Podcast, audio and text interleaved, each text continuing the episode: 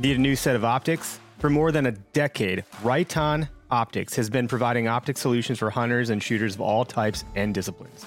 Check out their Primal line for those products geared more towards us hunters. From binoculars and spotting scopes to your basic 3 to 9 scopes and longer range crossover models, the Primal line from Riton was made for hunters. Learn more at ritonoptics.com. That's right on, R I T O N optics.com.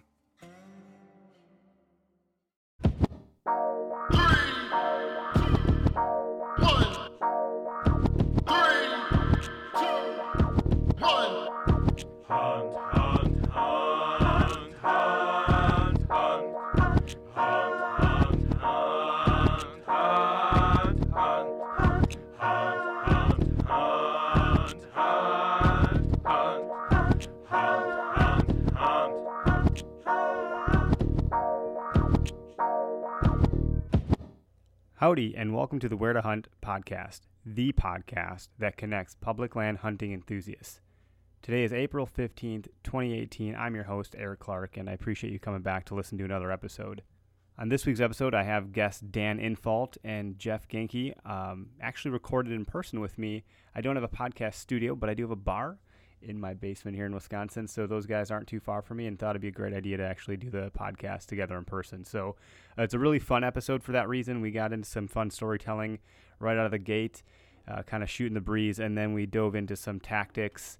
Um, Dan Infalt is really well known for um, kind of just getting to know specifically where the buck beds are, and then uh, planning your hunt around that. With um, we'll we'll get into it. Dan's the expert here, not me. I'm the novice, and learning a great deal from talking to him on the show. Um, this will be the second episode where Dan is guested on the show. For those of you who don't know, he's also uh, nicknamed or AKA, also known as the Big Buck Serial Killer. Um, if you want to check out some of their stuff before we get into the show, um, thehuntingbeast.com is where you can get to the forum. Uh, they have a Facebook page, the Hunting Beast Forum, which is uh, facebook.com slash huntingbeast. And there's also an Instagram account for them as well. Um, great material there. If, if you haven't had a chance, they also have a great YouTube channel with plenty of free information. If you want to get a little bit more specific, thehuntingbeast.com has uh, some DVDs that aren't even that expensive at all about marsh bedding, swamp bedding, hill country bedding, um, and, and some other extreme whitetail tactics for hunting. So, just a great, a great guy, a great hardcore hunter, kind of a legend in these parts here. So happy to bring him on as a guest again. And uh, with that, we'll go ahead and just get the interview rolling. All right, so we're in my basement in Neshota, and I have Jeff Giencke and Dan Infalt here. Um, I'm the only one with a beer in my hand, so um, that might change as we continue talking here. We'll see what happens. But welcome to my place, guys. I appreciate you coming here today. Hey, glad Thanks to be for here. having us. Oh yeah. So, and you guys just came from a river, right? Yeah, we are doing some photos for A uh, swamp. to advertise our sticks coming up. So, Do you want to talk about that at all? Uh, He needs a new pair of underwear after the photo shoot. Yeah. You gonna get a new sponsor for for the hunting yeah, it, was beast? just, it was just another day. Fruit of the Loom might sponsor us after that one. It's Yeah. never dull. I think there's a, a chunk missing out of that spot there. Luckily, it wasn't an unfavorable spot. Do you want to see any parts in action there? No, not at all. It's pretty funny. He wouldn't go in the deep water though. He chickened out. How deep did it get? Are you in like a lot of muck? That's like uh, I don't know. It wasn't up to my waist. I mean, it was over my knees probably. Do you get into some pretty weird situations where you get chest mm. high in muck Oh, occasionally, yeah. and you just gotta awkwardly? You ever jumped your bow in the water doing that? Oh yeah, yeah. Yeah, I've had some fun times. Yeah. That's the stuff that gives you the great stories. You don't want to. What's the part that I like? we talked on the last episode about great stories. That's about all I'm good for.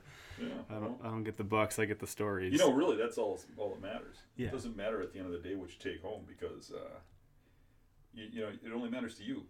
Yep. You, you know, um, all the people in the world could care less if you shoot a deer. They won't even remember next year. No, you're absolutely right. So really, what you get out of hunting Mhm. is your stories. Mhm. You get out out of it your adventures. How far you push yourself is how much adventure you get, and I push myself. Yep. Clearly, right into the water. we went out. What was it? Last week. We did a little scouting trip. We were walking, and he got way far ahead of me, and he went in this deep stuff, and it was kind of frozen, and he took a couple tumbles head first, and I just sat there and laughed because I've been there all too many times, and it was like That was my enjoyment. I was in the I was in the Nicolet once, and it was it was rifle season. This is like I think Phelps somewhere up there. Okay. Um, off I remember the road, Mail Route Road. If anybody has ever hunted that, I don't know. Someone might have if they're, if they're listening. I just posted a thing from Phelps the other day. I saw that. Yeah, you welcome to Middle Phelps. nowhere. Turn your clocks back 20 years. That's what it said on the motel door. But I was I was I wasn't pushing myself or anything like that. I was actually coming back to the truck. I was freezing, and uh, I don't know. I was younger then, so of course, you know, I think I can just jump and climb and hop and run around the woods like a like a dipshit. And I stepped on this log, and I thought to myself when I was doing it, that probably not going to be the best idea, but whatever. So I stepped on this log, and it was just like stepping on. It was the most slippery thing I ever stepped on. So I fell right back onto my back, and I had a tree stand on my Oh, back, geez. and I got it got stuck. so I'm I'm holding my rifle, you know, both hands, right hand, left hand, and uh, and then I got my I was like a turtle on his back, and it was one of those feet. Both feet went above my head, and I could see both boots, and then whap, knocked the wind right out of me, and I'm laying there. No one else around, you know. I'm like, if anybody would have saw this. I eventually wiggled my way out. I think I like took my arms out or something. And That was one of those. Shouldn't have stepped there. I knew I shouldn't have stepped there, and Watch that spot. never again have I ever done one of those where I stepped on a log that way. I won't do it. No. You learn. Live and learn. Hopefully. One of my best ones was uh, I went hunting in a uh, a marsh that's about three miles long. You in a marsh? Yeah, in the marsh. And uh, it was gun season, and I was going to hunt from one road all the way around to my house because I live on that marsh, Mm-hmm. and uh, I had to cross a deep river, and I had to go through some pretty bad spots. But I was going to hit every bed and area and just sneak through it with my gun and try and kick a, Mhm. a big buck I knew was living back there somewhere. So it took me from dawn to dusk. Um, This was an all day thing. yeah, and when I got home, I was just totally beat and wet to my armpits and just covered in muck and just want to die. You know, I take my, my jacket off and my back tag's missing. And it must have got ripped off somewhere in there. And inside the back tag are all my buck tags. If you remember Yeah. a few years back, we used to have stickers for the bucks Yep. Yep. you had to shoot a doe and you get a mm-hmm. sticker and i had like seven stickers and you lose that sticker you just don't you can't have shoot a buck no more you have to shoot another doe before you can get a buck Yep. so i decided i was going to go on a mission To find that. and i'm going to find that back tag in that whole that area that i covered in a whole day you know Needle in a haystack. so I go back there with my uh, son Rat Slayer, and we go around to to this big parking lot that's about halfway in between same place me and you were today, Mm-hmm. and we walk probably about two miles out to where I was because I figured that's about where it had to have come off. Mhm. And we get out there, and I'm still beat from the day before. My legs are burning, you know. And we cover these trails, and we're not even sure exactly which trail I was on. So we're Sure. going up and down and up and down. And we look, and we were out there most of the whole day. And finally, at you know, it's getting dark. We start heading back, and by the time we're getting back to the truck, it's black. Oh, mm-hmm. So this is two solid days of this crap, right? So I get back to the truck, and guess what? It was in the truck. No, my keys were missing. Oh Jesus! Not only my truck keys, my house keys, my work keys. So you gotta make another- shop another day open of all it. my toolboxes. Oh man. So I had to have new keys made for my toolboxes, everything. So Yeah, I had to can't hitchhike home, covered in muck. We did get a ride. Guy made us sit in the back of the truck. yeah, of course. But uh, then I had to call a locksmith, come out there and break into the truck, make us a key. Oh, wow. That was like 500 bucks because you had to come out there and do Yeah. it. in on the spot. yeah. Is that one of the they put a little thing in the window and pump it up with air or something like that?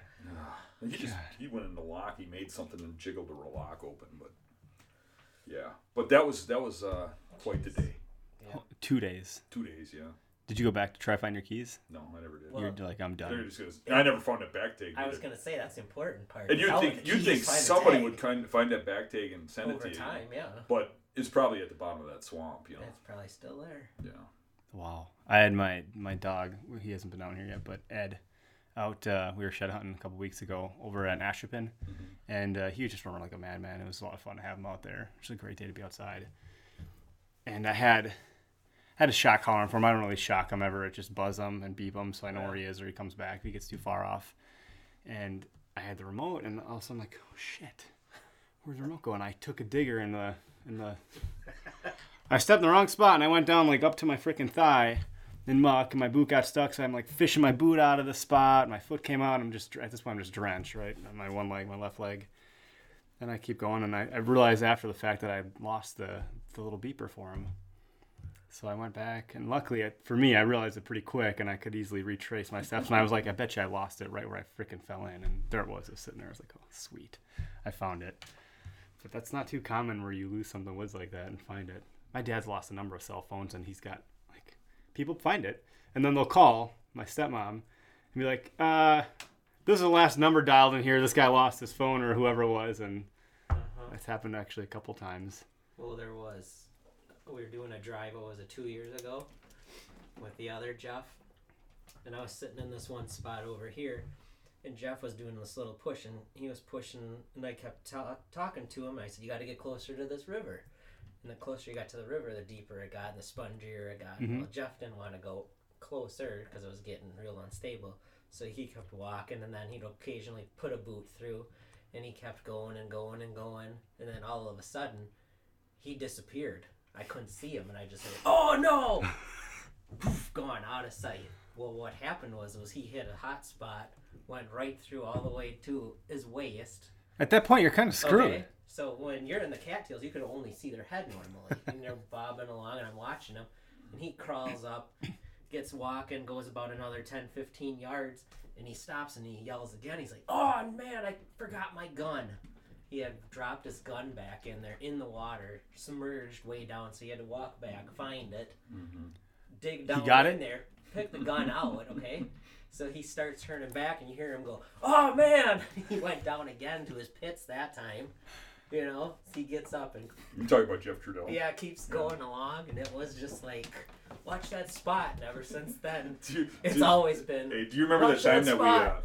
that we chased that doe up to the end of that cattail marsh? hmm So Last year? so we're no, this is a couple years back.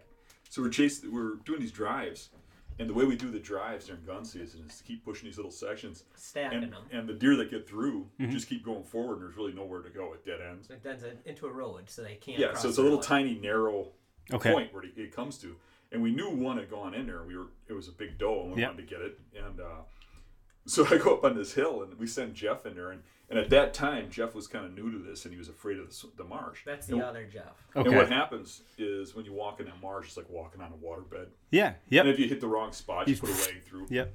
And you can literally watch the the muck The- or the the, floating like, block, reverberate kinda? like, Yeah. Yeah. Right. So so he's like, oh, I'm gonna fall through over my head, and it's like you don't fall through Eyeballs over your this big. Worst case, you go up to your neck and Yeah. you crawl out. No Yeah. big deal. so, No big deal. just yeah, we'll come over and pull you out. I can't. So- does anybody ever go? I mean, how deep? Oh, we go through to our armpits every now and then. It's Yeah, not very often. yeah. Usually, you just put a leg through or something. Yep. you can usually grab brush before you go on. Right, and you just gotta watch where you're stepping. Yeah. I mean, you learn how to walk. Maybe you get a through stick or something. Right? Yeah. Uh, You can't walk up a deer trail because if you step in the middle of the trail, Mm-hmm. their hooves cut holes in it. Okay. So it's like a it's like a cut. You step in the middle, you go right through, and you won't immediately. You got to hit a spot that's deep. Mhm. So you get this false sense of security. You can walk right up the deer trail. You really need to duck walk it. Yep. Kind of. each Yep. side. Yep. Yep. Gotta Waddle, waddle. waddle. Yeah. So, anyways, we send Jeff in after this deer. It's a real small area, so we're like, and he's he's like yelling back, "It's not in here." I'm like, "The tracks go in and don't come out. It's in there. Yep. It's You got to go closer to the water. you got to go closer to the lake." And he's like, I'm not going. I'm not going over there. It's too bad. You can't even walk over there. I go, the deer did. I go, follow its tracks. And he's walking, and all of a sudden I see the deer sneak out on the other end. Oh, man! in front of him. And it's like looking at the road kind of thing. So I'm like, what do you say, 150, 200 yards away? Yeah. Yeah. So I put the 30 odd six on, and I take a shot. And the thing kind of ducks, looks around, and scoots right back in as Jeff's walking out. Oh my god. Uh-huh. So back into these A cattails. So I'm like, freaking it went back in there, going after it. He goes, I see its tracks. I go, follow it. It's He goes, I can't go over there. And I'm like, I had enough of this. It's like ten yards from him. So It's I like walk on down there and I walk right past it and I get on this deer's trail. And I obviously missed it Mhm. when I shot. No, there was two of them actually there. Is that the one where you walked up in No, there and no, shot no. it right on the spot? No, uh uh Okay. Those were shot in the drive before that. This is right up by the road. Yeah, I know where that is. So I go in there and I start coming up the trail and I see it. So I get the gun up and I sneak up to it and I poke it and it's dead. So I'm looking at it and it, he wouldn't go out there because of how bad it was. Mhm. But we flipped to see, and there's snow. There's no blood on the snow or anything. the hell? So I'm looking all over the place. There was no bullet hole in it. We scared that damn thing to death. You know what? That's crazy. My It's bu- online. There's a video clip of that one, and we flip it over, and you don't see blood in the nose. You don't see blood Even when in we the field mouth. dressed it, we There's nothing in there. we skin it nothing's out. bur- There wasn't a bullet. it was a in that fresh thing body, anyway. right? It was a fresh. It just It just yeah. It free it died. It had a heart have a attack or heart something. I find that particularly funny because I had a friend Well, this You'd have a heart attack too if you found our motley crew running after you in the swamp. Well, no one can see this, but the shirt you're wearing says Bigfoot saw me, but nobody believes him. So. oh man! So last year I had a buddy come with me who's never hunted ever before. He lives in Michigan now, um, on the other side of the pond, and he was super stoked. He sat right at this bar the day before the gun opener, like a freaking kid in a candy store, wearing all blaze orange because he's finally putting out for the first time. He's just he's just floored, right? So we get him out to the park. We do a bunch of scouting Friday, the day before the opener, to Wyalusing, where I was showing you on the map before we started recording. And um, I'm like, this is where you're gonna want to be. There's gonna be you're gonna see doe, but you're gonna see something. And for you, that's great, right? He's never even hunted before. So we set him on the spot, and uh, I don't know if his phone died or if he didn't. We didn't have reception. I think maybe that the reception was kind of a problem out there because it's so bluffy and, and there's all sorts of cliffs and hills. And uh, it's been like a while, and some of the other guys had gotten some deer ready. And I go to my one buddy Mike. I'm like, we gotta go check on Clayton. We gotta figure out like what he's got going on over there. So we we go to where he is and we see him standing there. So, but he's kind of like standing there, kind of rocking back and forth. And we finally come up on him. I'm like, what's going on? You see anything? Goes, yeah, I saw some deer. He goes, look over there. So we look across the creek on the other bluff, and I'm like, I don't see anything. What the, what the fuck are you talking about? And he goes, I think I got one. I'm like, what do you mean you think you got one? Did you shoot at something? Yeah, but I, I went over there and looked at it. I didn't see any bullet holes. I think I might have scared it to death. I'm like, what are you talking about? He goes, well, I don't know what to do with the deer. I never got it before. I never shot one. I don't know. I don't know what to do. So let's go over there. Let's take a look. So we go over there and take a look. And there's a dead deer, right? No blood, no bullet hole. I'm like, maybe you did scare it to death. Mm. Like, what happened? He goes, is that even possible? I'm like, I don't know, man. I've never heard that happening until you just told me that right now. So we, so we flipped it over and we found the bullet hole. Like we figured it out and it was his and he got, it was a great shot. He did a great mm. job and, and we had him, um, I gutted it for him or whatever. And we made him drag it all the way out of there, which is, you know, you got to learn sometime that it's not all glam. it, was a, it was a hell of a hike out of there. But in any event, I thought, holy shit, I, th- I thought he scared us to death. And so did he. He had, he had no idea. Yeah. But apparently, you can. He'll be happy to hear that. Should I, should I tell him the story? Or he's like my legal department over here. He tells me. I mean, there's statutes of limitations. I don't get arrested anymore. I don't know. We got such a bad list of what we shouldn't talk about. I got a weird and what musky we story that I probably Fat can't boy. talk about, but Fat boy story. Yeah, I'll, I'll clean it up a little. We can do the PG version of the Fat boy Okay. story. So, Fat Boy is this biker I used to hang out with a long time ago. that's his name, not his bike's name. Did you that, that was his uh, um, biker name. Okay. Fat Boy. Is it, you met him on Craigslist Personals. Craigslist No, mis- I not. misconnections. No. Misconnections by Dan. I saw you in the tree stand. It, it used to be uh, You whistled uh, at me. Jeff's uh, boyfriend. And that's all. Yeah. Uh, no. no, but uh, his real name's Mike. He's probably going to listen to this, so. Um, but We'll go. We'll go easy on him. Yeah, so we'll go easy on him. But he's a good guy. He just always messed everything up. You know? Sounds like my uncle Randy, He, who he won't was one of those guys who was really gung ho, wanted to kill deer so bad. Wanted, Okay. You know, wanted to be Like this all great of hunter. us. You know, and, and he's a city boy, so he was having a slower time learning. Mm-hmm. And uh, meanwhile, I was killing all this stuff, you know, and he's hanging around with me. We're hunting together and stuff. And anywho, um, we used to hunt out back at my mom's place, and uh, he would come over every year and hunt, but he lived a ways away. Mhm. So he starts talking about opening day during, you know, late summer. He's coming over opening day. Here's where, you know, what we're gonna do and stuff. And I said, hey, listen, Junior, who's now in his thirties, Okay. That's Dan's son. is going to turn 12, or had just turned 12 Okay. got his hunter safety, and I really want to get him on a buck. I says we've been glassing back here, and right where we walk back there, there's a big ten pointer coming through, Mhm. and I want to put him on that, and I want to get him a crack at this buck. And I says, so I don't want you coming around opening weekend. And he starts giving me this whining like a little kid, you know. He's like, "Oh man, I look forward to opening weekend, and where am I supposed to go?" I'm like, "Go to your sister. She's got 300 acres. Nobody That's hunts." a lot. Wow. And he's like, he's like, yeah, but you know, yeah, you don't have me there to hold your hand, kind of thing, you know. So finally, I'm like, you can't come. That's all there is to it. So opening day comes around, And me and Junior are getting ready to go hunting. And up the driveway comes pulling Fat Boy. Thought I told you not to come. Right. so so he comes up, you know, hey, uh, you know, uh, where, where am I hunting? I'm like, dude. And he goes, come on, I ain't got no place else to go. I won't get in your way. Uh. All right. And it wouldn't be so bad, but he's always, I got to take him to a spot, put him in a spot. So there's this uh, primary scrape that get used all year. Yep. And I've been seeing some deer up by it, and it's under an apple tree. There ain't much for a tree stand, but there's a little spot you can get in this apple tree Okay. But it'd be a point blank shot. And I said, well, maybe you should just sit there. You'll probably get a crack. He goes, okay, okay. So I take him up there. Me and me and uh, Junior go down this river bottom, and we're down there. And uh, sure enough, that ten pointer comes in. Well, we've been watching it for days, so we knew it was gonna. Mhm. Comes through, comes right past us. The kid gets a full draw, and he's like aiming it to death, which is a common thing with new hunters. I mean, they don't know when to shoot. Yep. The thing walks right by him at like five yards because we're just in the crotch of this willow tree. And it gets out to about 20 yards, and I'm thinking he's just going to let the bow down, and he lets loose. like 20 yards instead of the five yard shot. And he clips it in the shoulder, and, and uh, he, he hits it, but he, it's probably not a fatal shot. Sure. So we get down and we start looking. And there's a good amount of blood, which there usually is with a flesh hit, you know. Mhm. So we got to stay on the trail, and we got to track it, but I don't think he's going to find it. You know, so we're down tracking it, and it's just starting to get dark, and we see a, a light coming down the hill, and it's Fat Boy, and he comes walking over. He goes, he goes, "Hey, I got a buck." Oh no. I says, "You did?" He goes, "Yeah, yeah, yeah, I got a buck."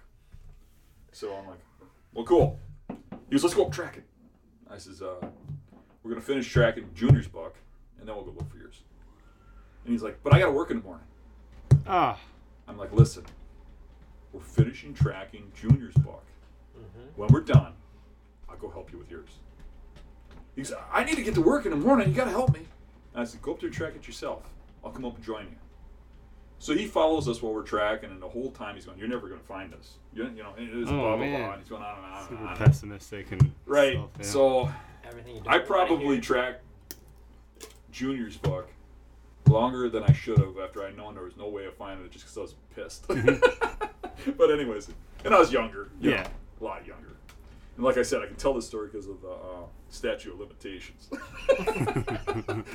so Oh, no. so, uh, anywho, we finally go to track Fat Boy's buck. And meanwhile, the whole time we're, we're looking for juniors, he's saying stuff like, Yeah, you know, you're not going to find us. Mine has this huge pile of blood. Mine's a big 10 pointer. You know, mine's this, mine's that, you know.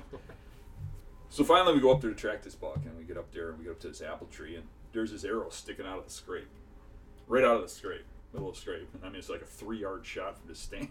Jesus. How So I go you over and I look at this arrow and I hit it with a light and it's sticky, but there's no blood on it. It's like waxy, and there's a couple white hairs stuck to it, and a couple white hairs on the ground, and there's no blood anywhere. So he says, "Where's this? Uh, these puddles of blood you found?" So he gets down on his hands and knees with his light. And he's like looking. And he goes right there, and he picks up this little speck of blood. Literally, I mean, it's not even a drop. So what? Uh, based on that, where do you think he hit it? I just want to know what his guess is. Where do you think he hit the deer? A speck of blood? Just let me finish some the hair? story, okay? You're gonna. You're gonna ruin the story. No, I'm right? not. Right? You are gonna ruin the Right in story. the ass Just or let it something go. or what? All right, Let it now go. here we go. The tail? So, anywho, we look all around. There's no blood. A couple white hairs. So we're looking and looking and looking, and I said, "Listen, it ran that way. It, it went across open fields. They're all open for miles except for one little batch of bedding brush down there. And that buck is either in that bedding area, or he's not dead." Huh. And I said, "Well, go down there. We'll look." Because there's no blood trail to even follow. Mhm. Yeah, I mean, we looked up and down this these trail. You find running tracks for a little while. There's no blood. So I'm like, we'll look down there. If we don't find them, I'll take a glance around with the truck tomorrow because I can drive the whole thing where the thing Yep. ran to. You know, I said, if it's not down there, it's not down there. So we go over this hill. We get down into the area where there's a bedding area, and we had taken all of our hunting equipment back home already. So all we got is a flashlight. And I had this. I, I brought along one of those uh, like cop flashlights, those long ones that got all the D batteries Yeah, yeah, yeah. in it. Mag. Mag light. Yep. You know, so I take that thing, I put it on a tight beam, and I just shine it across the, the bedding area, and I hit two eyes looking back at me. And I'm looking, and it's a little tiny buck, like a little year Not and a half old buck. okay. So I'm like, hey, look, there's a little buck over there. You know, it's only like 40 yards from us. Yeah. Maybe not even that, maybe 30 yards. And uh, immediately, Fat Boy goes, "That's my buck." and I said, "Dude, that's a little six pointer." And he goes, "That's it." I go, "You told me you shot a big ten pointer." He goes, "I just said that. That's the buck I shot. I'm telling you." And I'm like, "Dude, it's a little six pointer. It looks fine." It looks He goes, "He goes, no, that's the buck I shot." I'm like, "Oh man." Well, it's You- I alive. go, Are you positive? He goes, "Yeah, I'm positive." So I'm thinking, well, it's gut shot or something. So that's why it's still laying there while Right. we're talking and stuff. And got to put it out of its misery and Mhm. you know catch it, or we're never gonna find it because it's gonna die if it's gut shot. I mean, that's probably why the arrow's sticky. So I have him hold the flashlight, and I sneak around in this big circle, and I have him talk, and we're, he's upwind of the deer. So I sneak to the downwind side, and I sneak up on this deer. And one step at a time, I get right behind this thing to, to the point where I'm a couple feet from it, and it's staring at them into the light. And I get out my knife, Holy shit. and I lean into this thing, and I just jump on it all at once, and I grab its antler, and I jam this knife into its heart. And the thing jumps up, and my my uh, left hand got stuck between the brow tines because the rack was so small, and it ripped the skin off my hand. Holy Busts up, shit. Breaks loose and runs straight for the light, knocks Fat Boy over. Oh my God. My, my kid gets sprayed with blood. Oh my God. And then it crashes dead right behind him. So. The catching deers guys would love this episode.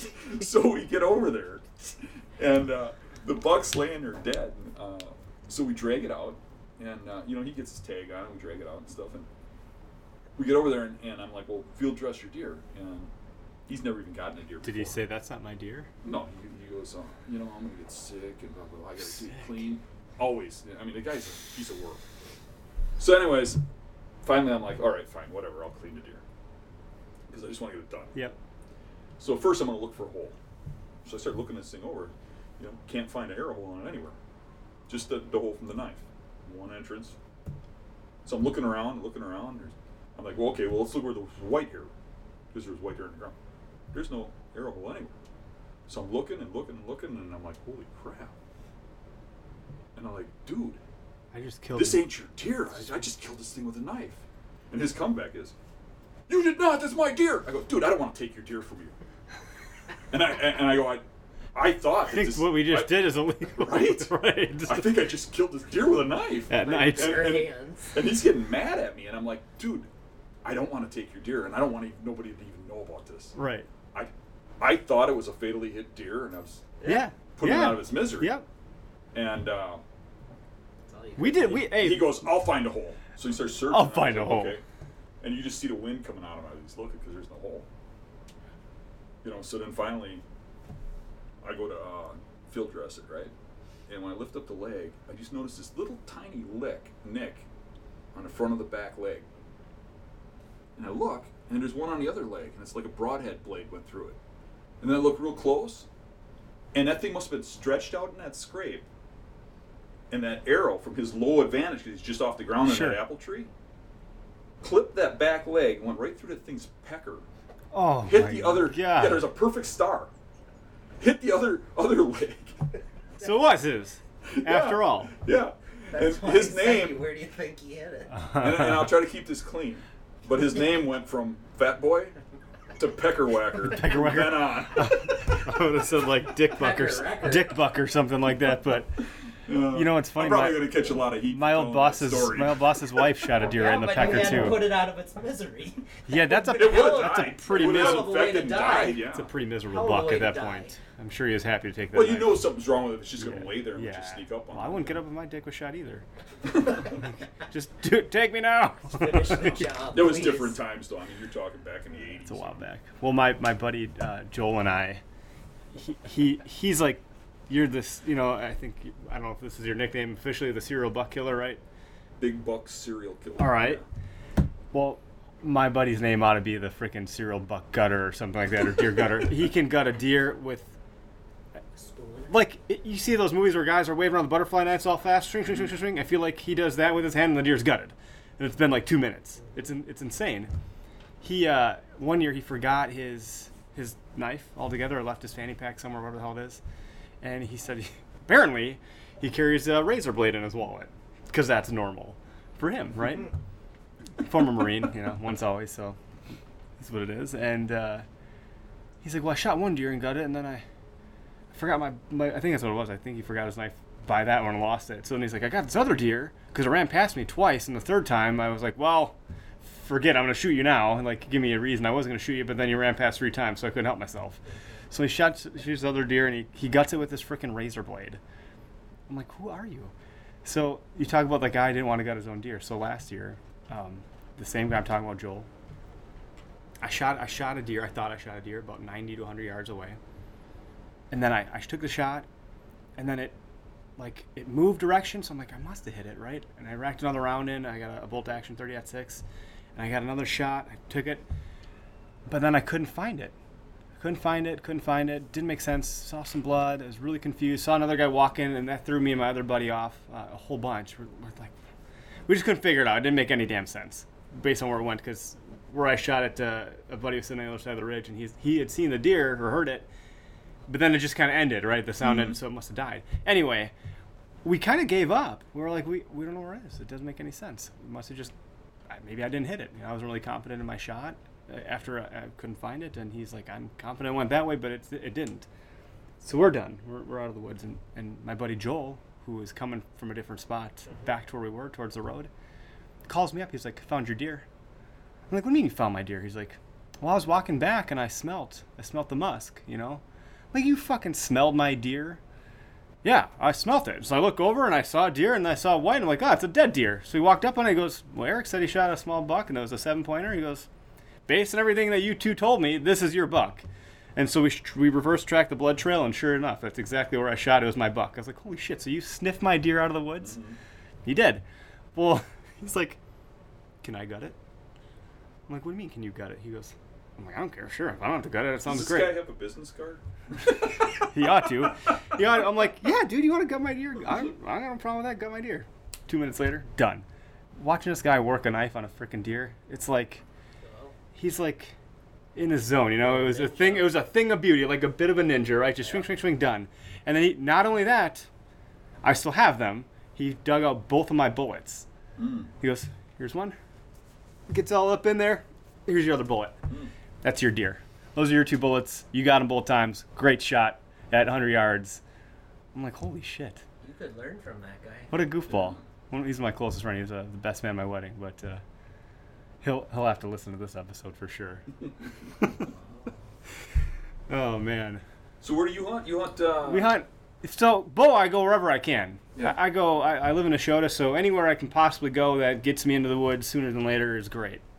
That's why I started where to hunt. That's where this all came from. Was me trying to find spots local to where I lived. And, and when I started this, I was in Pewaukee. And back then, the DNR's website wasn't so robust. They didn't have the mapping tool. There wasn't a common forum for people to talk about this kind of stuff, at least that I hadn't found yet. And um, so I started where to hunt. I picked that name because it was the most um, searched term on, on the web at that time. So it made sense to buy the domain. In any event, um, when I go gun hunting, we used to hunt the Nicolet, but there's not much deer up there anymore. There's a lot of predation, a lot of hunters, a lot of land. It's just tough, tough hunting. So we switched gears, and my dad found Wyalusing State Park out of Prairie du Chien. And back then, you had to buy a park permit pass. So it wasn't expensive; it was three bucks. But they sold out. I think the one year sold out in four minutes. So we would have back. I used to work for a marketing firm, and I would have my buddies come into my place of employment on Saturday, mm-hmm. and I'd set them up on different computers and it, we're down to the minute. We're like, okay, we'd have everything pulled up on the DNR's website, and there's like four of us there, and my dad was at his spot, and someone else at their spot, and go, go, go, go, go. And we'd freaking go, and we'd enter our credit card numbers in, and it was like this big race, and we got them, right? We secured our spots. And then it was sold out, we're, do- we're, we're good to go. But back then, it was like 60 people that could hunt this park, the state park. And um, now it's totally different. Now it's open to everybody. They, they, went, they did away with the park permit pass. And I actually saw some legislation stating that they might do away with hunting state parks altogether. I thought I read that too. So hopefully that doesn't happen because we've had a ton of fun and success hunting here, and success is relative, but more so fun. And Y- uh, you know, if, if they, um, I don't care if they they hunt parks or they don't, Mhm. but if they're going to kill the deer, Mhm. hunters need to be doing it. yep, Not So. I do not want to Sure. see sharpshooters come in and, and kill deer when that's an opportunity that hunters could do. Right. There is no reason not to have hunters do it. Right. I mean, we've done that just recently, uh, or just locally here, right down the street from where we're sitting. Yeah. Yeah. You know, in By my yeah. the other side of the road, they, They- hire sharpshooters every year. The landowners I didn't know complain about the deer, but they don't want hunters on their land. Well, then live with the deer. Right. You know, uh, we can't just decide that we want to sharpshoot all the deer off of our farm, can we? No, you just shouldn't be able to do that. Right. I mean, that's an opportunity for hunters, and either they follow the laws that are set up for hunters, Right. or they live with the deer. You know, that's the way I feel about it. I can't imagine why uh, for this particular state park. I mean, there's nothing. There's not much around there. You know, it's all surrounded by farmland and woods, anyways. So I can't An- imagine. Anywho, uh. I think um, you were telling me before the segment that Mm-hmm. that's all open hardwoods, right? Um, there's a there's a part that is it's so it's super bluff. Like I say, bluffy. That sounds kind of weird. I don't know if that's a term, but um, there's a lot of bluffs, a lot of cliffs, and it's right where the Mississippi and Wisconsin River meet. So there's some bottom areas that I think a lot of guys take boats to try to hunt. Also, I'm sure they. I, I would hope they do well. It looks like a favorable spot, but we stick to the park. We don't have a boat. Um, I hunt uh, an area of pines that goes back to a couple of intersecting points where these bluffs kind of all meet. And there's a, a I, don't know, I call it a creek, but there's a body of water that flows through there. In fact, we actually tried to spear a salmon out of there once or a trout or something. There's a pool of water and there's a single salmon or trout in there. So the same buddy that guts deer, he, he makeshifted a spear real quick and I got video footage of it. Um, it's a lot of fun. But the the one side uh, last year we had two eight pointers come through, and they came from hardwoods. And if you were to follow that all the way back from the road into the hardwoods, you'd eventually get to a sheer cliff drop off that overlooks the Wisconsin River. Yeah, I was looking at that map though, and uh, um, that's a leeward side if it was a north wind, Mm-hmm. which is common at that time of the year. Okay. Um, so they could have been bedded on that ridge edge. Yeah. And as a matter of fact, I'd expect it. Um, and your whole hunt there, based on where you're set up, Yep. would probably change dramatically just based on wind direction. So I mean, a lot of times gun hunters don't take that into to account. Right. You know, maybe they Figure there's so much pressure years and- one bad yeah. year, and they, they never figure out that the bad year was when it was a south wind Okay. versus the three north ones. Okay. So I mean, you really got to look at uh, how deer are bedding in there or how they're getting forced through the woods. I hate hunting big bucks, not necessarily deer, but big bucks based on pressure, because they just don't run through those funnels and run long distances when you jump them. They sneak, they hide, and they go to places where people don't go, and they're hard to kill. So I like hunting them where they're at. You know, Okay. getting right on top of the bedding and hunting them. Do you remember? Was it? Well, you're hunting beds even during the rut. Yeah, Which and during gun season. I mean, Yeah, Whenever I'm hunting, I'm hunting beds. yeah. Exactly. And bedding is always a big portion of the uh, equation, Yep. whether I'm hunting it or not. Yep. Even if even if you're hunting, uh, uh, say a leeward side when they're cruising during rut, That's like what you I still got to lot be of. where there's bedding. I mean, they're Right. cruising for a reason. Mhm. They're going from bedding area to bedding area. Bedding revolves around everything you do hunting. Even people that don't use bedding don't know it, Mhm.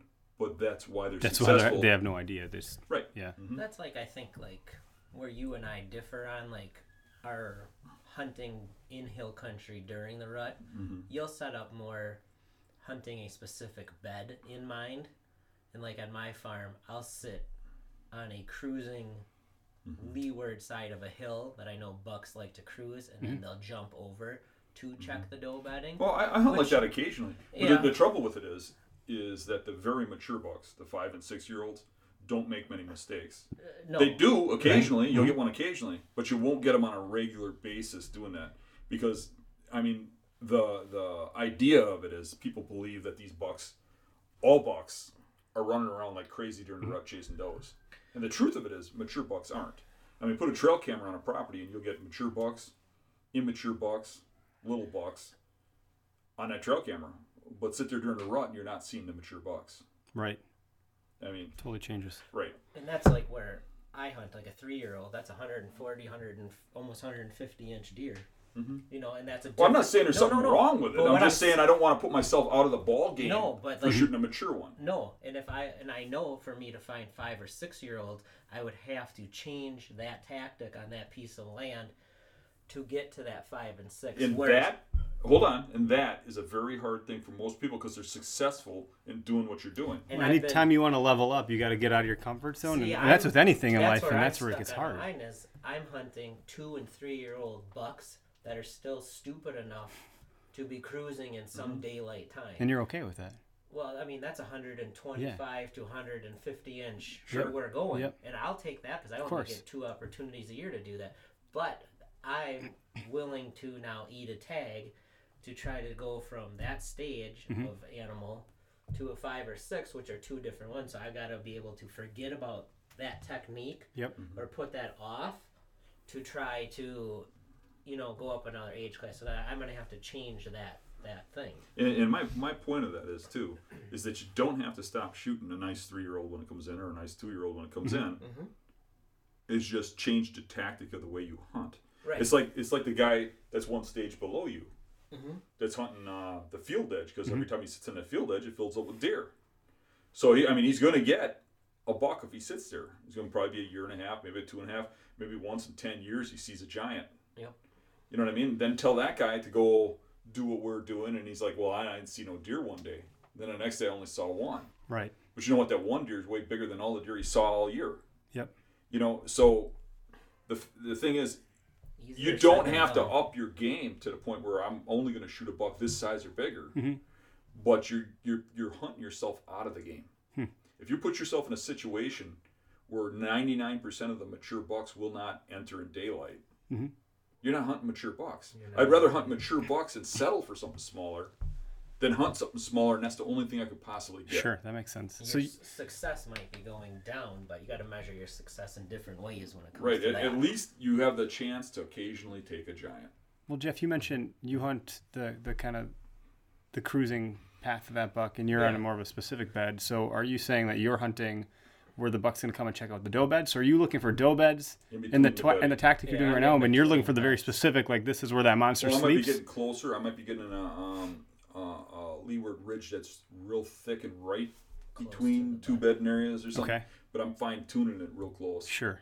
I'm not seeing mature bucks go through those open wood ridges for a long distance in daylight. How do you fine tune that? So if it's me and I'm I'm new to this Mm-hmm. information, relatively speaking, and I'm looking to graduate myself, right, by learning some of what you guys have been talking about, and a it's very sacri- exciting for there's me. a sacrifice involved in it. Which I'm okay, And, and what 'cause- the sacrifice is for you is you got to be willing to take a day or 2 Mm-hmm. now Yep. and go up and scout and walk those ridges and walk the leeward sides and find those beds. Find where those bucks live. How do you know when you find a buck bed versus the does? Because does are multiple. Well, no, it's it's the way the, the bedding is. You're gonna find multiple beds in a buck bedding area too. Okay. But does are, are gonna bed close to the bucks. They're gonna bed up a little higher in your hill country, Mhm. And they're gonna bed in a circle fashion, all looking in a different direction. They're they're not gonna bed in the exact same spots every time. When you find the buck beds, they're gonna be worn. They're going to be right behind an obstacle or have an obstacle right in front of them. They're going to be looking downhill. They're going to be at the top third elevation. Mhm. They're going to be right where the wind cuts off. They're going to be a locked position. When you get in that position and you look at that bed, you're going to say, Holy crap, how would I ever kill this? You're not going to do that when you step in a doe bed. Interesting. But that doesn't mean a doe won't bed there Mhm. or a smaller buck. When we're talking about doe bedding, we're talking about groups of does. Yep. They bed higher in a circle and they bed as a group, all looking out for each other. Hmm. Bucks are solitary, so they try to lock themselves in a spot where they're protected from every direction. and they kind of use the does to their advantage, like they're the yeah, I don't does know are if their, that's their on dummies. purpose, but they do. Yeah, they look to them to see what's going on. So my my biggest bucks I've taken during rut Yep. have been within hundred yards of their beds, Okay. And they've usually been shot right at the, the edge of darkness. Sure. When they're getting up finally. Yeah. Huh. When everything else, all the younger stuff is out running around chasing or whatever. So even during the rut, I'm having my best luck on mature animals right on top of the bedding. And most of your kills have been in the evening. And, and one hard thing for me to tell Jeff to do that is that Jeff is traveling hundreds of miles to get where he's talking about hunting, Mhm. and he's only getting up there a few days a year. Yeah. How f- where are you going, Migo? That's up near Red Wing, Minnesota, so it's like what four hours That's a hike, here. huh? And I would usually only go up there and hunt that like two out or two weekends a year. You know. So, then, so then, that makes more tempting to go sit that ridge and just Sure. buck. Sure. Right, because nice yeah, yeah, yeah. It's still fun. It's more fun sometimes to see something. Mhm. But I, I don't know. I like I like the exploratory. It's fun for me to push the limits Mhm. and And and suddenly point learn a new "I got enough experience. And on the wall.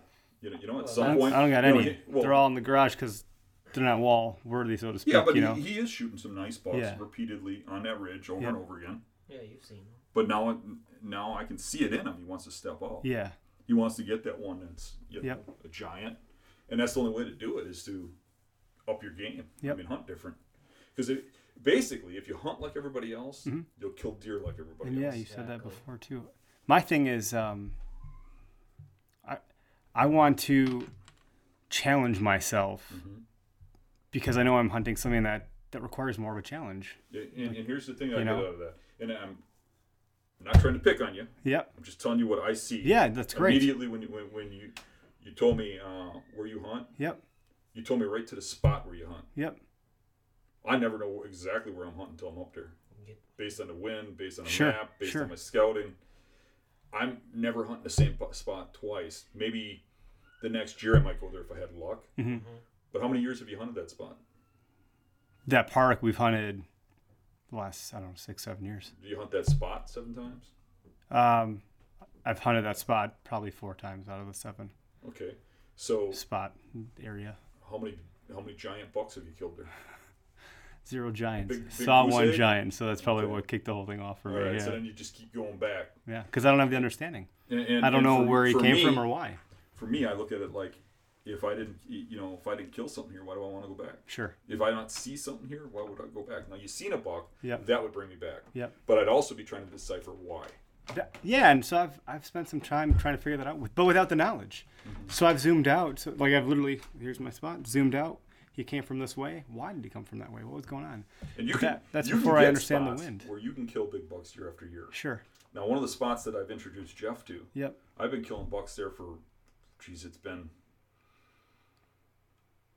about 20 years. Okay. And uh, I think I've killed um, 16 bucks there. Was that that spot, right? The big. Where you got your buck this year? Oh yeah. Yeah. The biggest buck in that woods always beds in the same spot. I mean, I see a deer a mile from there, Sure. up by the road. Mhm. That's where he is. That's where I'll find him. And I just leave that alone until until gun season. And there was a stretch for eight years in a row on opening day. I shot a nice buck there. You got to figure it out But- on that plot. Right. Yeah, based on the wind and kind of how you know literally, it. you pull up there, and there'll be 50 cars there Mhm. opening day of gun season, and you will not hear a gunshot even at dawn until me and Jeff walk into those cattails. Wow. And when we kick the deer out of there, we're deciding for everybody else when they're going to shoot deer. And it's by going right to where they bed. Mhm. And and uh, really, there's spots like that probably where you're at too. Yep. And the biggest thing is when you look at that woods, Mhm. everybody goes there with this mindset of what they've been taught to think Mhm. by magazines, by podcasts, by by uh, articles, um, Blogs. by TV, And, yep. and you got this idea of where deer live. And what they're doing is they're filling the void. Hmm. They're in overlooked spots that nobody would think they're at. They might be hiding on the top of that big cliff along the road you're telling me Sure. about. Because nobody's going to hunt alongside the road. On that spot, absolutely not. Right. Right. By and large. They could be on that leeward Sure. ridge in a spot where nobody really bothers them. Mhm. But I would find those little hidden spots. And for me, if that's hilly land like you're describing, Yep. I would walk that leeward ridge the whole property, and I wouldn't pass anything up, even if you think it's a stupid spot. And you get the whole, you know what, the, like the whole leeward thing is. Explain the it, just- Tunnel. Explain it for us if, if you could. So, where the hill starts to drop off sh- sharp, okay. that's where the deer bed is. Right where it starts to rapidly drop off. So they're on the other. So they're on the drop off side. So like if this Right. Is just said just a touch. Not if it's a cliff, right. In some cases it is. but c- c- you explain it properly. I Yeah. know there's cliffs there. Yep. Not if it's a cliff. They have to have they have to have an escape. Okay. they can walk. But down they it. can go down stuff that you can't walk down. Right. They're like a goat. I mean, they, can- they can go down stuff that me or you would have to use our hands Yeah. to get up, but not a cliff. I mean, Okay. they're not going to jump to their death. But you walk that whole rim right where it starts to drop off sharp. Mm-hmm. That's where the beds are going to be, and they're going to be there when the wind's blowing over the top of that hill. Okay. So from above. Yep. So if you walk that whole rim, you it doesn't matter what you see up on the tops, doesn't matter what you see down in those draws and in the valleys. What matters is what you see on that line, and you can take a, a pen Mhm. and, or a marker, and you can draw it around that map Mhm. where that topo line drops off. And that's the only only place you have to walk, and you'll know everything that's going on on that property. Fascinating. I can scout a property like like that park sure. in a day, Mm-hmm. and I'll know everything that's going on there. That's cool. And then it's just a matter of how you set up based on the bedding. So I'll know where all the good bedding is by walking that line. So when do you want to go? so it, I mean, it's not that easy for a guy that's never done it. Yeah, no. It, But, but, I once you start to, there. to learn can- it, you can it- ask Jeff. I mean, I get to the point where I feel like anybody can do this. of course. But I notice when I when I go scout with people, You've done a that- couple of the workshops recently, right? I do workshops, and then I have people that hire me to scout their property. When I take them, show them a Mm-hmm. bed, and they're like, "Well, how do I know that's a bed?" And it starts to dawn on me that that's just something I know from time of looking at these things, and you just take it for granted that people know Mm-hmm. this stuff. So it does take some time, and what I'm noticing is like the guys that uh, we teach how to do this, like the, on the hunting beast and such, they tell me it takes them about three years, and all of a sudden they really know it. And most guys don't get that far. Yep. Because I'll tell you what, most guys, and even most of your listeners, they hunt for fun. Yep. And really, you got to have some weird fascination with work to, to do this stuff. Yep. Because I am always out scouting, working hard, busting through about it. rivers, climbing cliffs, and and, and all, I scout harder than I hunt. Mhm. I mean, it's a fascination to me to figure these things out. I like figuring them out more than I like killing them, and that is what makes me. You like the journey, not the destination. More so like the process of figuring Right. it out. Because once you figure it out, then it's then it's like affirmation at that point. Nope, I did it. I figured it out. So you got to enjoy that scouting. Yeah. You got to enjoy that work. Mm-hmm. I got to know, for me personally, and obviously we have a, a listening audience that will hear this stuff, but like I said, most of the podcasts I do, I make them very selfishly. I, I just seek out the things I want to know, and mm-hmm. there's a number of people that maybe want to hear the same thing, and there's some interesting things that come out of it, but I'm trying to get to that next level for me, and that next level for me, I'm, I'm still quite a few tiers down from you guys, but I, I like the the challenge. I, I don't mind the work at all, mm-hmm. assuming that I have the time. That's usually the thing I don't have the most of. Um, I think like one one of the things even when I try to help somebody out, if I get a topo map mhm. and sit there down with them, and then once you f- You did that with me a little bit, yeah, and yeah. you say which way is your wind blowing when you're hunting this most of the time. Yep. You know, and then I would be like, well, during the rut, I would sit up here because the wind's blowing over that hill that way. Mhm. You know, they're gonna bed in this spot. And I think when you start to put wind directions and where that bedding is, and then you show them, okay, now if it's a different wind and it's blowing this way, those It deer switches. aren't going to be over on that Right. side. Mm-hmm. They're going to be over on this side, and you mm. start to like change that up because I think a lot of people hunt the wrong spots on mm-hmm. whatever way the wind blows. They're there. Do you remember 2 They're years just ago? out hunting. two years ago when we had like this is one of the windiest hunts I've ever hunted, and people were complaining about it. It's too windy. It's too windy. Yeah. I'm like, Yeah, right. that's There's no such. There's never no such too, thing. there- there's never too anything, too much of anything. sure. Because the deer are doing something, you just have to You gotta figure out what they're doing. alter to, to it. Yeah. I mean, it could be too rainy if you don't like water, Mm-hmm. but but the deer are still there, Yep. They and they're still that. doing something, and it's just a matter of, of, of acting on what they're doing. Mhm. And you know, you look at that property that you're hunting, and I have a whole different mindset for looking at a property like that, Mhm. and that might help you because it's helped me in the past. And that's that if I hunted that spot where you hunted, Mhm. I'd be there for like a morning. The whole time I'm thinking about where am I going next. Mm-hmm. I am not going back to that tree. Sure. I've been there. Yep. I got my scent there. I hunted there. Nothing showed up. Where am I going next?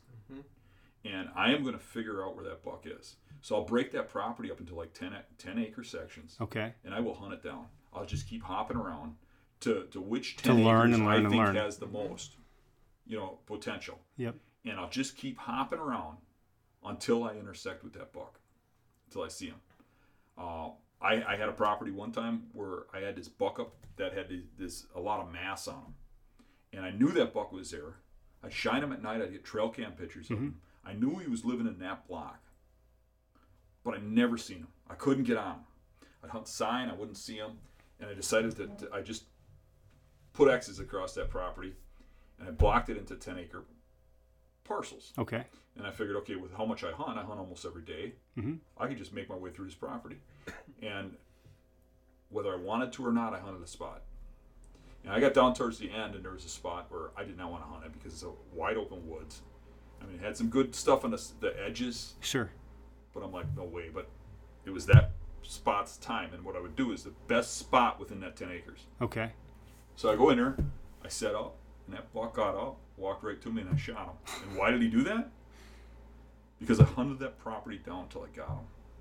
I got a video on my uh, YouTube page called Okay. Chasing Down a Dream. Did you ever see that? I I watched a lot of your videos. Chasing Down a Dream was a real long one. Yeah. I watched parts of it. I don't think I watched the whole thing. You should watch the whole thing. Okay. I I think literally hunt that property down until I kill the deer I'm hunting. Yeah. And you'll hear us talk about stage hunting. Okay. That term, that's exactly what Dan's doing. Stage he's hunting. taking this piece, he's hunting that, and it's his first stage, his second stage, his third. And by him just being in that spot, he stunk it up. So that buck isn't. That buck Yo, my will come- setups are real aggressive too. Yeah, so that's usually right. I'm pushing that up. bedding. Yep. So that deer knows I was there if he comes back. Okay. He's, that deer might come back through there at night knowing that he was there and Yep. not want to go back there for quite a long time. So say this property's isolated and there ain't really good bedding around the outside of it. Okay. This is where he's going to be, somewhere's in there. So if there's 10, 10 acre spots, 10 hunts. 10 hunts, I've, I've, I'm pushing down. My 10th hunt is probably my most likely one to intercept. At him. that point, yeah. Do you ever get it right away? Oh, yeah. Yeah. Yeah. Yeah, I get them right away, uh, and, or I get them a couple months Yeah, into it. Sure. But uh, a lot of times when I look at a property, um, my first guess is the spot where I killed that deer. Hmm. And that's just from doing this for years and years and years. That's cool. Um, but there are some that give me a little bit of a challenge. yeah, which you probably like. And, and you know Yeah. what? And, and that's funny you say that because when I go hunting, I have bedding areas where I can go out and kill a buck all the time. Yep. You know, I know I can go there and kill a buck. And a lot of times I take those best spots and I let a guy like Jeff take it over Sure. and go in there and hunt. You know why? I want to go someplace new. I Yep. want to. Tr- y- y- I want that challenge. I want to go into new woods and prove I can do it. hmm You, you know, if I could do anything, if I could hit the lottery and you know, win it big, you know what I'd like to do? I'd like to go to states like Michigan, walk in there and shoot a giant buck under public land. Go to Minnesota and do it. Do the same thing. and just to do prove that, that from you. state to state on Sure. the public land, mm-hmm. and just show that I can just go do that. Mm-hmm. And it's not really to show people or to put people down. Mm-hmm. It's to prove it to me. For Mhm. yourself. You know, I'd love to do that. This I think that'd be be great. anywhere. hmm Hmm. But like Dan, when Dan said, you know, how he took that part and he broke it down into the 10 pieces. Yep. That's best to do that day after day after day. It is. And that's hard You- for It's hard it for a is. weekend That's warrior. hard Yeah. for like me to do Yeah. because my son, he's in football, baseball. I've got school. He's got homework. All of that stuff. So Monday through Friday, right now for me, is shot. So if you do that in the off season, could you scout a property down too, as opposed to hunting it down? Well, scouting, I speed scout. I go straight through the bedding areas. Okay. I could scout a very large property of any size Yep. in a Oh, yeah, we fly. I mean, just look at those ones we fly right Yeah. through. Even Yeah. a huge swamp or marsh. Break Really, down. if you know how deer bed when Mhm. it transitions, Mhm. you can go through that pretty quick and figure it out. That's cool. Well, hell, that 3,000 acres that we normally hunt, we could have scouted that in one whole day if we wanted to. You go Yeah, right it'd probably the key take us spots. two, but Yeah, Yeah. that's 3,000 acres. Sure. you know, You know, we know what to cross off right off the bat. Yep. you know that three thousand acres. I think uh, that we hunt all the time, me and Jeff. I think there's probably about. I'm guessing here. If I figured it out on a map, I could tell you exactly. But I'd say there's probably about 20 primary bedding areas, and if there's a giant buck in there, Mhm. he's in one of them. hmm I can pretty much guarantee it. See, this all this talking about this stuff, man. I, my mind's. I'm thinking of all the spots that I, that I have hunted, and I've hunted more properties in the last couple years than I have, you know, the previous ten years leading up to that because. I'm the same thing. I'm eager to get out there and learn more, do more, get in different properties, see what I can do. And really, for me, it's trying to like expand my. When I say I go anywhere for bow hunting, Neshota Park, for example, is really close. They opened up. I didn't even go there, but I've, I've been going to more and more and more places every year to try to light up more ideas for myself. But I haven't had the, I don't know, the knowledge to know the hell I'm looking for. I'm looking for the same things that I think you talked about. I, I look for like deer sign and scrapes and rubs. And Well, the biggest I really thing haven't is, really done the you got to make sure you're not ending up in spots where other people would end up. yeah. Because I'll tell you, 99% of the time, Yep. the spot I'm hunting, Yep. nobody else would hunt. Yep. I, I mean, I'm in a, I'm in an isolated tree out in swamp water or some crap where people wouldn't go. Right. But look at what I'm killing next to everybody else. Absolutely. Yeah. You know, They may see more deer than us, but the caliber that we're seeing is, they can't compare Yeah. to it. and you've got to keep moving around. You can't just sit that same tree over and over and Okay. over again. Mhm. And, and another thing for you is you should probably look at some of the stuff close to your house, because for me, what's been a big asset is is actually the marsh behind my house and all that. Well, if you're great. closer to home, you don't have to travel as far. You got more opportunities to get out there. Right. So the, the the marsh behind my house isn't really all that great. Sure. I mean, it's just an average marsh, hmm but it's right behind my house, so I only need an hour or two. Yep. I can I can get done with something I'm doing and just go out hunting. Yep. And because of that being right behind my house, um, I might have a better spot. I hunt three hours from here, but I can only get there on a weekend, right? Right. The, the, that marsh, I know what's going on back there all the time, hmm and I can literally hunt that all the time. That makes a big difference. Yeah. Man. What What do you feel comfortable hunting? The hills, or are you more in the marsh? I well, so last year was one of the first, well, last two years, but more so last year, where it was after I had the, the interview with you, I believe, depending on I forget exactly when we did it, but um, Was that in the fall, I think. Yeah, I went out for bow hunting and uh, I got to an edge, like a point um, where the woods ended, and all I saw was cattails. And uh, I wanted to get to a certain spot based on the map. I had never been to the spot, but I looked on the map as I'm standing there. I got my phone in my hand, and I'm like, "There's some trees here, and I could see them off in the distance." If I got my tippy toes and looked over the cattails, I'm like, "Well, I want to get over there." And if I were to follow the edge and putz around and take my time to get there, I would have been trespassing. I used like onX to see kind of where I stood and stuff, and um, so I just went. I, I actually think in my mind I told myself I'm going to go Dan Infalt style here. I'm just going to go right into it. So I just beeline straight into it, and I had no idea down- what was going to come. down your underwear. and Well, I didn't need to. Luckily, I don't know what kind of luck was on my side, but I had my boots on, just So my we, regular we boots. do that and, whether we need to or not. yeah, but I just went straight. I straight lined it, and uh, I got into a spot where, uh, personally, for me, uh, Yeah. at this point in the game, I had never seen that many rubs in my entire life. Wow. Um, and some of them were so fresh that the, the you know bark Shavings shavings were just right fresh on the ground. Um, it was incredible, and there were beds back there, but for me, I couldn't tell you if they were buck beds or not. I assumed they were because of the the number of rubs I was seeing back there, and it was right along a river. So then I decided, well, I'm all the way back here. My phone died. My buddies, I couldn't contact him, and the sun was going to go down. So I'm like, I'm just going to hang out here because I don't, I didn't know what else to do at this point um, without getting into a weird situation because it was, you know, sun was going down. So I hung out there, and I thought for sure I heard a buck coming across the river. I don't know if it was a muskrat. I don't know what it was, but it was never the buck. You know, it, just, it just wasn't. But every time I heard it, my heart came out of my chest. I'm like, this is it. He's coming home. I'm gonna get him. You know, it never happened. So I, I, I didn't come back. When I left out of there, I looked at a map for my phone had died, and I realized I needed to head a certain direction to cut straight through. It took me a while. It was a lot more work than I think I was normally used to, and it was definitely a new experience. I'd never done it that way. I'd never experienced that, but I got to see a glimpse of what it could look like if I was in the right spot.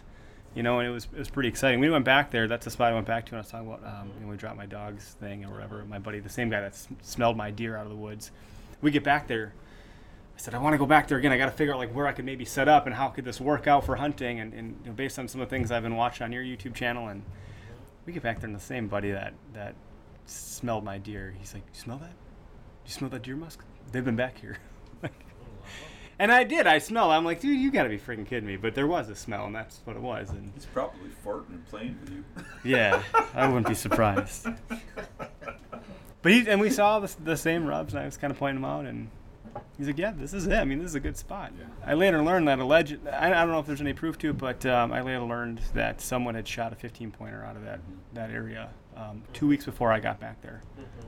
So that tells me that I was onto something Right. you know. And I don't think too many other hunters have gotten back there. I've heard a couple other guys tell me, well, you take a boat and get a canoe or a kayak and you creep in there real quietly, depending on which way the wind's blowing, so on and so forth. But so now I'm just I know what you should. You're gonna have to You come know. to the workshop in the spring with us Yeah. spring. Spring's still here, right? Winter's here now. It's snowing out right now. when we do them again. I'd love to. I didn't just didn't work out for some of the last ones with the the kid and stuff, but yeah. I don't know. I, I think the the marsh is probably where I'm tending to go. The hill country stuff that's out west, but I wouldn't mind getting out back out to Wyalusing and Mhm. doing some more scouting, even based on this conversation alone, and just Yeah. trying to relearn some. Because I know the park like the back of my hand. We've covered a lot of ground there, but I didn't know what to look for. You know, I was looking for different things than what we've talked about. So it could probably change the whole the whole paradigm of how I hunt out there. Yeah, when you can find where they bed, You know, the, that's the whole thing the- for me. the cool thing about the That's the state game. park stuff is you, it doesn't open up for hunting until um, for bow hunting even. So let's just say bow hunting opens on September 12th or 14th or whatever it is. It's a late, delayed start. They delayed the start for bow hunting a week before the gun opener. Yeah, they do the same thing by a park by me. Yeah. Yeah. So I know like it's pretty virgin property up until that point. And I considered taking a week off of work leading up to gun hunting so I could bow hunt that property when it opens for bow hunting because I would still be, the, you know, bow hunting's open for what, September 12th, 14th, whatever it is, all Yeah, the way through November, the week before the gun opener. Yeah, it's a pretty good rut at You that know, time period. so- Nobody's been in there bothering them. No, not at all. I mean, other than people hiking trails because it's a camping ground and this and that, so maybe they're not as, um, I don't know, spooky to, to people being out there. Find overlooked spots. Yeah. I'm thinking road trip pretty soon. I'm thinking. Yeah, really, really, how much you scout is a big bearing Yeah. on how well you do. Hmm And I think a lot of people just hunt.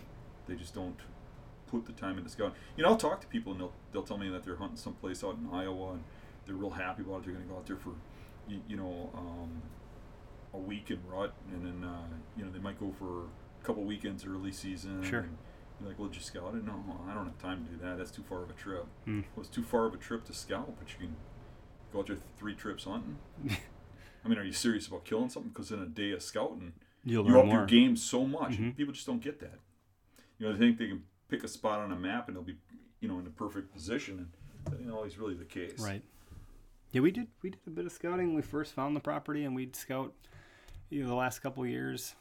Well, the We tr- tried to trouble take it a bit further, you know, is- we- is we end up going- right before they hunt, Yeah. and then they get their scent and all that crap. Yeah. So that's kind of botched, anyways. After season's the time to scout, Yeah. or after you've killed your buck. Yeah. Mm-hmm. Scouting's the name of the game. Well, I think we're good on on. We got about an hour in here, right? People ought to listen this far, and we'll, I would hope it got pretty good once we once we got into I the thick of this stuff. five minutes into this. Yeah. just tune out. you wonder. I know my dad will listen every minute. And, what are they talking about? Pecker whacking? and More and Jeff, less Dan. Yeah. More Cool. Dan, less Jeff. More, More Dan. Jeff, less Tina. Yeah, we want to do the uh, the Dan and Tina show. He's going to be Tina. No.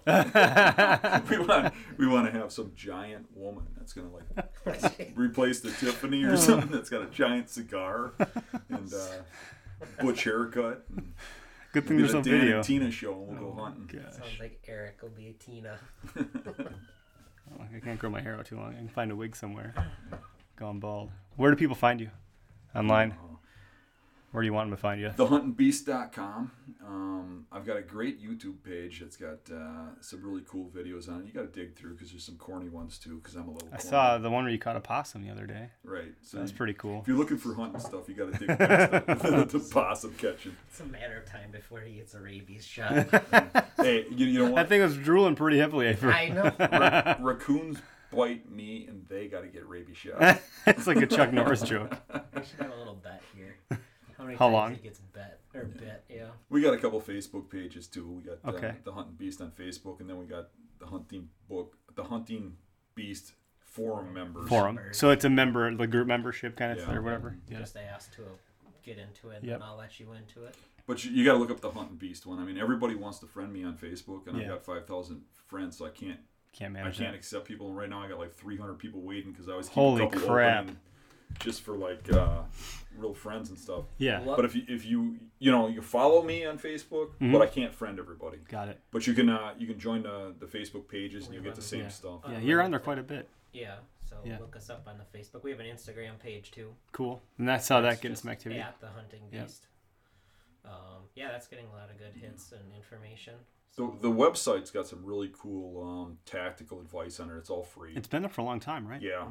Um, but to find a good tactical stuff, you got to search around a little bit. And we did take uh, on the deer hunting forum Mhm. that's on our website because our website's a forum. Yeah. So on a deer hunting uh, forum, at the top and a sticky, Yep. there's a thread called uh, the all-time best tactical Okay. threads, and in there there's in-depth discussions about how to hunt certain situations, how to scout certain situations. Cool. That it's like reading a book. Yep. Going through there, so that's a, a great place to start. I think a good way to look at like how we have everything bundled together is is that the forum is like the whole chest of all of the knowledge, and right now mm-hmm. what we use is like the Facebook or the Instagram that shows you kind of like what we do on a daily basis Sure. or at the moment. But everything revolves around the knowledge. So anytime you have a question or you have something to contribute and like help others grow, adding it to the forum is the best way place to go. should be where you go Sure. To If you want to stay forever and have it. Kind of rest is, cataloged yeah, or indexed. Yeah. day to day like when we release something we can reach other people through all these different outlets but Mhm. when we do ever have info to get out we'll hit all the channels up with it. which that is good. Yep. I find that um, when you know I come from a marketing background for the last eight, ten years or whatever, and I've noticed that you guys both remember when AOL came out, right? Mhm. The discs Mhm. that you'd have to get a, Mhm. AOL ninety five or whatever it was. Mhm. Back then, that was when the internet was just kind of really kind of getting its steam and starting off. And there were web browsers, there was Internet Explorer, whatever it was back then. But people went to AOL for weather, for mail, for Everything. chatting, for internet, for everything. It was essentially, it, to most people, that was the internet. The, the internet wasn't something else, it was AOL. So um, what I've noticed now is Facebook is like AOL then. Facebook is becoming the quote unquote internet. People aren't really leaving that environment a whole lot. And that's why they built in their own browser, their own chat feature messaging, It's get kind of like everything the, there. the uh, one stop shop Yeah. Yeah. Well, well, I don't know how to say it. It's kind of like the good and evil. Yeah, absolutely. I really, uh, I really hate the way that they uh, kind of suppress things from going through with certain Ugh. groups and stuff. Yep. You know, YouTube too. I mean, YouTube. Um, now I have to before I can monetize any of my videos, Mhm. my hunting videos, I have to have them each okayed because they said that there was a complaint that my videos were violent, violent to animals. 'cause we got great. hunting. So, um, I have to have them look at it um, physically and tell me whether or not it's violent. So they come back So and there's they some say, subjective person they there. say, "N- no worries, they're not violent, so we'll monetize them. Hmm. Okay, well, the next one comes up and I got to mo- I got to do the same thing, and I'm like, well, what's going on here? Well, we have to do that from now on because somebody thought that maybe there could be a problem here. So really, it's that they don't like hunters. Sure. You, you know, it'd be nice, and now they're starting to like anybody who has a, a, a gun store. They don't even have to talk about it on their YouTube page. And If they have a Facebook's similar. store, that they're both they similar. Which is really weird because Facebook and YouTube are button Button heads. heads, yeah. And they have been for a while. That's not new news. Yeah, but they're both liberals, whether they're button heads or yeah, not. yeah, that's very And true. the, the trouble with the whole thing is that uh, you, you know I'd hate I hate supporting them Yeah. because of the way they are. Yep. What it's in. That's where everyone is. That's where everybody That's is. You problem. have to. You have to get on there. Yeah. You know, so it kind of sucks. I wish somebody at least would step up in the video realm and really get big. Yeah. You know, somebody that's uh, pro Second Amendment and, I don't know. pro hunters. anything you out know. there. There might be something on Reddit maybe or Tumblr. I don't know. Those might be other places that put some content where you might be a less I don't filtered. know. I mean, anyway. Facebook is it's in everybody's phone and everybody's hand. People That's spend what it is. Eighty percent of their time spent on their phone is spent on the Facebook app. It's I crazy. believe it. It's I crazy. mean, And that might not be an accurate statistic. So someone might listen to this and say, "Eric, you're full of shit." Yeah, you know, what's, Yeah, maybe. what's funny is like the website, you'll see people come, they're there for a while, and they get all the knowledge, they get bored of it, and they go away. Yeah. And you'll think, oh, that guy was a great guy. I wish he would have stayed. And then you, you get this Facebook page going, you see all those people start coming back We Yep. but onto A lot of Facebook them. because Pulling they're them right there. back in. Yeah, exactly. That's where they're spending their time. Yeah. That's where the eyes and ears are. it's just Yeah. People go through phases. It's just Well- different technology. It's different interface than the forum. Mm-hmm. I'll wrap this thing up. So thanks for for listening. If you made it this far, there's a lot of value in this podcast. Hopefully, we can do some more in the future. I'd love to come out on the on the workshops or be a part of something. But that's that's good. I appreciate you guys coming out today. Hey, thanks for having us. Thanks Oh, for yeah. having us. Hell yeah.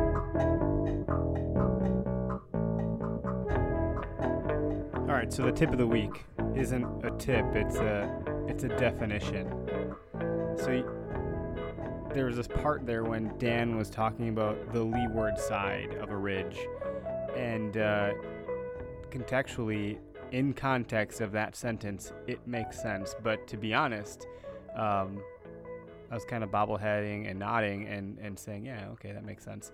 Um, but leeward is actually, it. I don't know. There maybe it's just me, but I figured I just I would just take a, a second to unpack that term and that definition.